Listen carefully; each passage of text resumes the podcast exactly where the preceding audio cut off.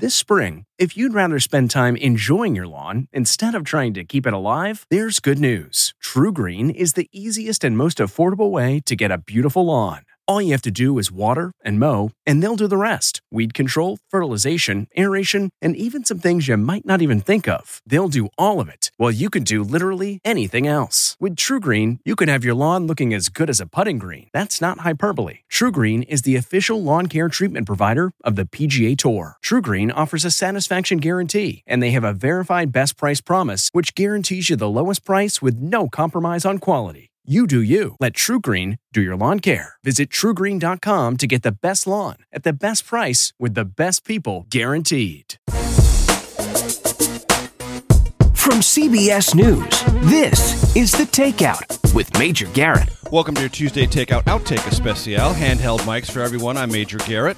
We're at Kith and Kin, which is part of the Intercontinental Hotel on the waterfront of Washington, D.C., joined by our longtime special guest who was uh, with us the whole first part of the show, the whole part of the regular show, of course, Dorothy Butler Gilliam. Also, we're joined, and I'm delighted to meet you, the chef here at Kith and Kin, Kwame Onwuachi. Yes. This is an Afro Caribbean inspired restaurant. Thanks for having us. Thank you. Thanks for coming. It's, great for us to be here. Huge The honor to lunch was spectacular. I'm just about halfway through. um, tell me a little bit about your experience. You've got a new book, Notes from a Young Black Chef. Mm-hmm. Your story is, like a lot of people's stories, complicated, not always marked with universal success. Some failures that taught you some lessons, right? Absolutely. I think that's what life is about, right? Mm-hmm. It's about the ups and downs, and you can celebrate uh, or learn how to appreciate the good times when you go through First of all, how old are you? I'm 29 years old. Okay, Mm-hmm. and so you've already had a restaurant launch, a restaurant fail, and Mm-hmm. a lo- restaurant relaunch. That's a lot for someone of your age, if I understand the industry real well. Mm-hmm. How'd that all happen? Uh, well, you know, I got an opportunity to open a restaurant of my dreams. I did uh, pop ups around the, the world for about two years, meaning I would take a space and turn it into a restaurant um, for about two to three nights. And uh, I stopped in DC a couple times and met some investors, and we hit it off. So we opened a restaurant um, that lasted, you know, a little under three months. Um, but from there, you know, I had people around me that believed in me more than I believed in myself. So it was um, it was a process of getting back on your feet and continuing to, to go and thrive. But what did that failure teach you? to pick my partners better. Okay. You know, it's really important. You know that the people that you're going into business with, um, they understand that it's like a marriage. You know, there will be ups, there will be downs, um, but you need to push through in order to get to the successful times. Right. And that's uh, applicable, Dorothy, in all manner of existence. Um, Absolutely, pick your friends, pick your investors, pick your partners, whatever. Um, and I want to ask you, Kwame, about this restaurant. What's working here? Mm-hmm. What's your mission? What's your vision? Because that's, as I understand it, a huge part of what a chef brings and what the chef, male or female, communicates to the customers. Mm-hmm. You know, for me, my philosophy is that a dish should tell a story. And if a dish tells a story, it usually it has a soul, you know, and it resonates with people. And you know that's one of the defining factors of Kith and Kin. We have four pillars of cuisine here: Jamaican, Nigerian, Trinidadian, and Creole. And that's all my family is made up of. You know, we come from four different places around around the world. All of them have really, really good food. Luckily for me, and um, I'm I want to continue to push that narrative and have a place where the inaudible in the culinary industry, people that have been inaudible have a place to celebrate their culture while celebrating a special experience. When you say inaudible, what do you mean? Underrepresented. Okay. You know, the Afro Caribbean cuisine, you know, is definitely underrepresented. Not on every street corner. It's not on every street corner. Yeah. And if there is one on every street corner, it's really always associated with like a mom and a pop shop or a hole in the wall, quote unquote. So I think a restaurant like this means a lot to our to the restaurant culture in general, but to a specific group of people that haven't been able to um, experience something like this. I want to talk about food in a more broader context for a second, uh, and not always uh, universally beneficial or positive. Because Dorothy, you write in your book Trailblazer, which we spent the entire first episode discussing, that in your life, as you dealt with the stresses of being the first African American woman at the Washington Post, the stresses of being a journalist, the stresses of segregation or seeing that change, that food became complicated for you in certain respects. Food can be complicated for lots of people. Talk to my audience a little bit about that. Well, at one point, I uh, found that I was um, almost a sugar sugarholic. You know that uh, I I was using um sugar um to to help you know calm stress, to you know to do all kinds of uh, things that it wasn't supposed to do. For example, uh, sometimes before I would go home uh, after a hard day at the office, uh, I would stop and have some ice cream. Mm-hmm. You know, and before I'd go home and have dinner. Um, just uh, you know, really clearly. uh, You're Instead of stopping at the bar, you'd This- stop yeah. and get some ice cream. and then the the, the stress, and, and I knew it was all stress related. Uh, sometimes I can remember, and it, I'm not proud of it, Mm-hmm. but uh, when the stress just built up to here, I would go to a movie, Mm-hmm. and then I would buy candy bars, you Mhm. know, as I watched the movie. Yeah. Uh, so uh, now I do not eat sugar or flour, Mm-hmm. uh, but I had to really join a fellowship in order to, uh, you know, to really uh, deal with the spiritual, emotional, and physical issues that were involved Mm-hmm. in that kind of activity. And Kwame, it's my impression. Um, correct me if I'm wrong, but in the restaurant industry, there is either an awareness or a sensitivity that I didn't perceive maybe ten years ago about all these various issues, whether it's allergies or just preferences, and the way you present food and the way food is brought to us has a way of affecting our health, our, our outlook, and all sorts of things. Is that true? Yeah, absolutely. I mean, sugar is the most addictive substance on on the face of the earth. Yes. So it's no, um, it's not surprising to hear you say that you enjoy ice cream on your on your way home. I'm pretty sure a lot of Americans do. Um, but you have to be conscious of what you eat, and you need to make the right decisions, especially if it's affecting your health. And in the restaurant industry, we have had to adapt to the average consumer becoming more educated um, with themselves and also with the things that they're putting in their bodies. So Because you get that feedback as a restaurateur. yeah, and we, we have a lot of aversions. You know, people come in, they'll have an orchard fruit allergy or a nightshade allergy or an allium Oh, allergy. Nightshade, things that grow uh, in the dark. Okay. Yeah. Really? Yes. Okay, that's a new one for me. Yes. I learn Um, every day. Yeah, or an allium allergy, like every, every everything that's in the onion family. So it's like you have to be able to adapt um, and not just take something out of the piece of the puzzle, like recreate a new puzzle for them, so they feel that Ah. they have a dish. So it's not just when you're back there working on it. Oh, we'll take that out. You Yeah. got to gotta rework recreate it. something. Yeah, if I'm doing a vegan dish, it has to be something that's just as well thought of as a dish that has you know that's protein based. So it's involved. You know, it's a lot more involved than it used to be, but it challenges us to become better. And um, I've heard people say in the restaurant business to th- people who love food, think they're good cooks, and say to themselves, "I'd like to open up a restaurant." Yeah, They don't say do that. no. Don't do that. don't do not do that. Why? because it's a lot harder than it looks. You know, you, it it takes a lot of dedication in order to make a restaurant successful. Because Um, it's it is the food is obviously crucial, but there's so much else. yeah, you know, the food is the easy part.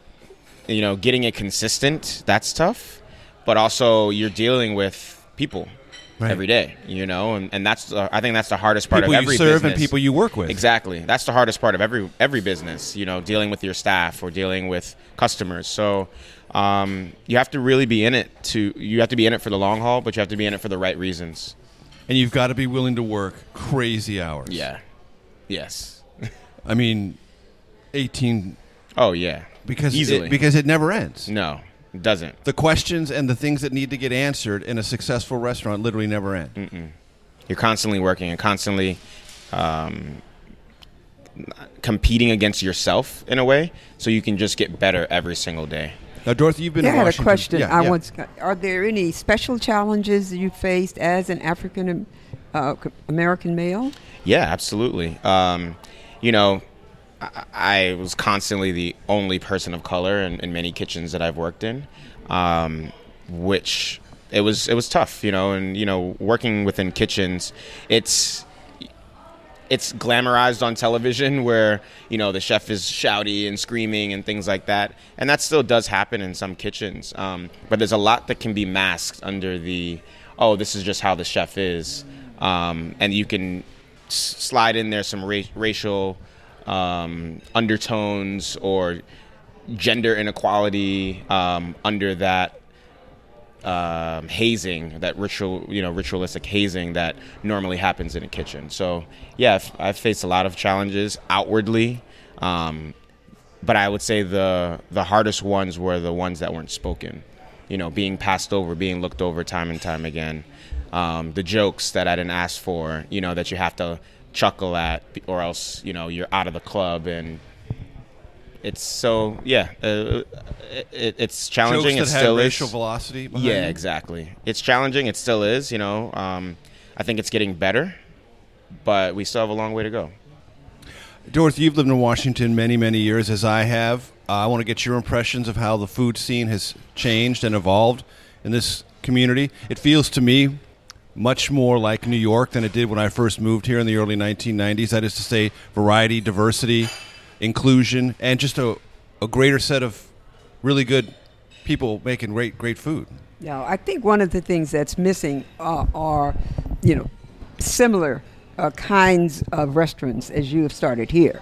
Uh, when they asked me where I would like to come, I said I'd like to come to Kith and Kin because I had heard about you and I'd heard about, you know, what you're doing here, and I've had just so many positive um, uh, remarks from people who, Well, well, thank you. who said they've come and enjoyed it. Um, but um, And Dorothy, that might be an example, what we just played out, of me not uh, having the same perspective as you do. I say this has become a much more diverse, and you say no, not near, not nearly enough. That's because our different perspectives, our different life Diversity is- experiences. diversity is relative Yeah. you know As as a, as as a white male, it feels different to me than it does to you.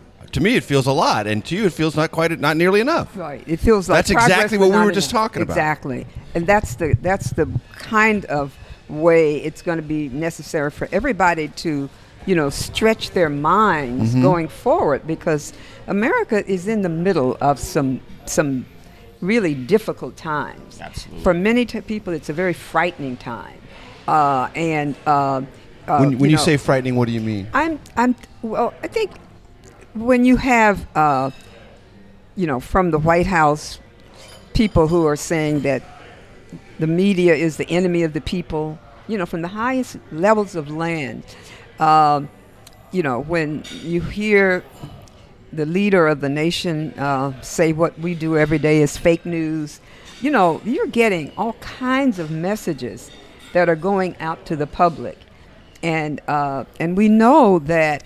And one of the reasons I was glad I, the book came out when it did, I didn't plan it, but uh, you know, t- when you when you're uh, talking about uh, enemy of the people and fake news and and I wanted to tell about you know how much training I had at Columbia University what I had to go through in order to get to where I was.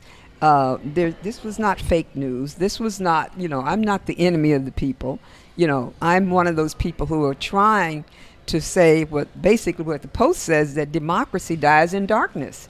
And it's the journalists who take uh, who who help to take away the darkness. And if we don't have that happening, and if we don't have a variety of that, and if we don't have the representation of the diversity uh, in America, uh, then you're going to continue to have a very serious situation. And you know, I don't know what's ahead, but it just seems to me that when I people I've talked to who are extraordinarily mature, extraordinarily learned, there is an anxiety in the air that has uh, that it, that has to be addressed because it's deep. Kwame, any thoughts about that? I totally agree. Um, th- the diversity that you're talking about within the media, or just in America in general, makes America America.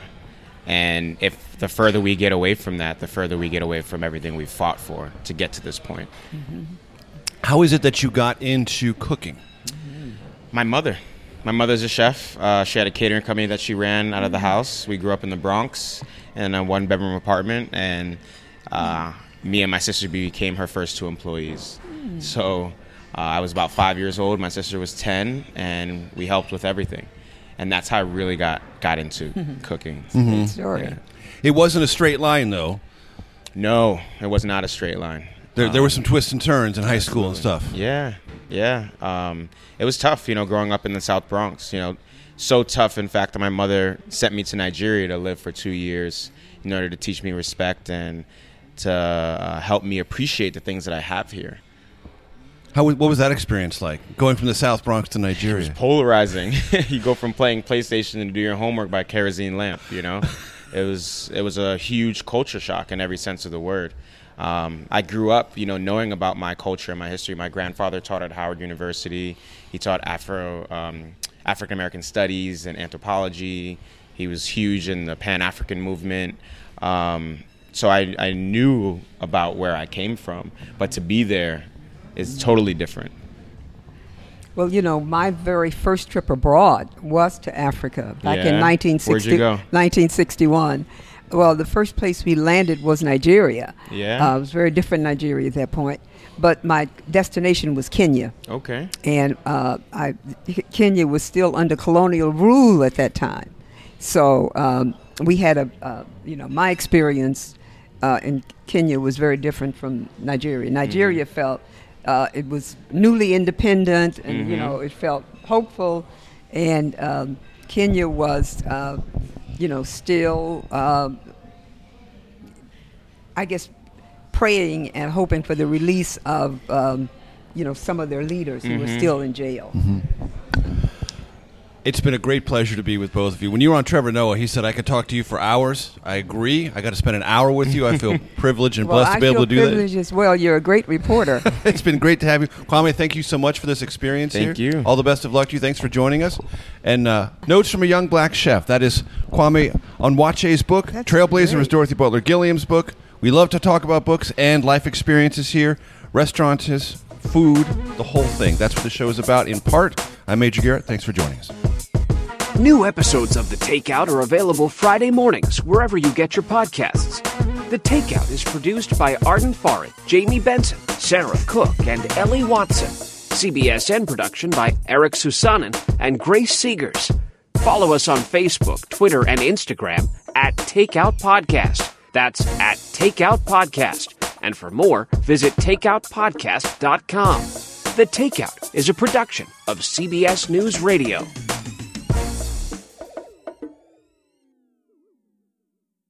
If you like the takeout, you can listen early and ad-free right now by joining Wondery Plus in the Wondery app or on Apple Podcasts. Prime members can listen ad-free on Amazon Music. Before you go, tell us about yourself by filling out a short survey at wondery.com/survey. I'm CBS News correspondent Major Garrett, host of the podcast Agent of Betrayal: The Double Life of Robert Hanssen. During the Cold War, FBI agent Robert Hanssen traded classified secrets to the Kremlin in exchange for cash and jewels. In the podcast, you'll hear from Hanssen's closest friends, family members, victims, and colleagues for the most comprehensive telling of who Robert Hanssen really was. Binge the entire series now. Agent of Betrayal: The Double Life of Robert Hanssen is available on the Wondery app, Amazon Music, or wherever you get your podcasts. Survivor's back, and so is On Fire, the only official Survivor podcast. And we have a twist a new co host, the winner of Survivor 45, Dee Valladares. Hi! Listen to On Fire, the official Survivor podcast, wherever you get your podcasts.